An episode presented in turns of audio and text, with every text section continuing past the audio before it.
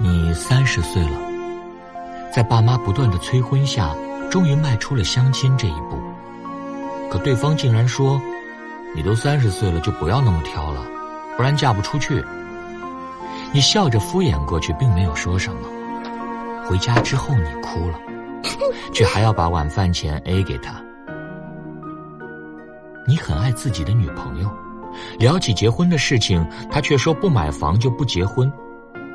可城市里房价这么贵，你哪里出得起首付？犹豫了好久，你拨通了老家的电话。你和男朋友在一起很久了，每次说起什么时候见家长。什么时候结婚？男朋友总是搪塞过去。你明白，他还没有做好结婚的准备，至少没做好和你结婚的准备。为什么在婚姻面前，爱情反而变得渺小了？